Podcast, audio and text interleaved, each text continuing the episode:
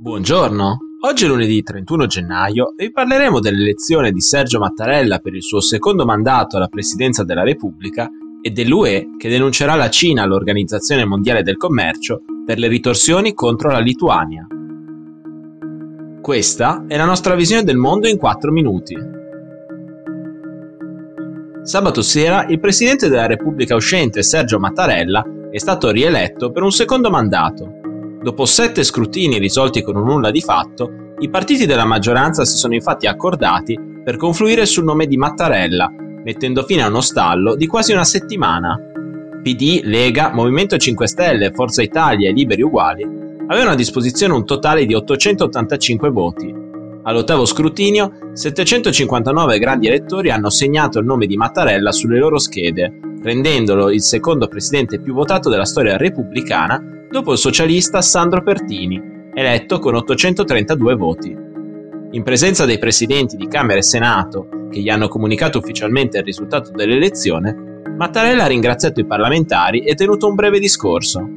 I giorni difficili trascorsi per l'elezione alla presidenza della Repubblica, nel corso della grave emergenza che stiamo tuttora attraversando sul versante sanitario, su quello economico, su quello sociale, richiamano al senso di responsabilità e al rispetto delle decisioni del Parlamento.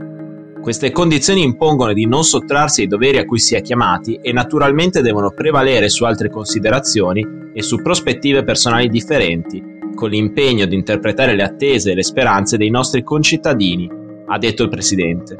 Giovedì, molto probabilmente, Mattarella giurerà davanti al Parlamento riunito in seduta comune, dando ufficialmente inizio al suo secondo mandato.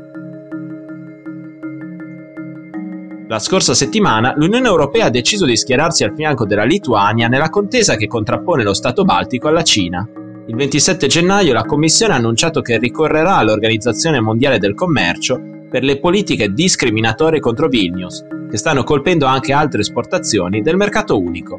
Nella nota che accompagna l'annuncio si sostiene che le ritorsioni che da alcune settimane la Cina ha adottato nei confronti della Lituania appaiono essere discriminatorie e illegali alla luce delle regole dell'Organizzazione Mondiale del Commercio. L'Unione Europea è determinata ad agire come un unico soggetto e rapidamente contro le misure che violano le regole dell'Organizzazione Mondiale del Commercio, che minacciano l'integrità del nostro mercato unico, ha dichiarato Valdis Dombrovskis, vicepresidente esecutivo della Commissione Europea con delega al commercio. Da dicembre 2021 la Cina ha declassato le relazioni diplomatiche con Vilnius e in campo commerciale ha di fatto bloccato le importazioni ed esportazioni verso la Lituania o a essa collegate. La ritorsione cinese è scattata dopo il progressivo allontanamento del governo lituano da Beijing. Nel marzo 2021 il Parlamento di Vilnius ha deciso per l'uscita dal forum di cooperazione 17 più 1 che regola i rapporti commerciali tra la Cina e gli stati dell'Europa centrale e orientale. A settembre, poi, il ministro della difesa lituano ha invitato i cittadini a non comprare o buttare via se già in casa gli smartphone prodotti in Cina perché pericolosi per i dati personali degli utenti.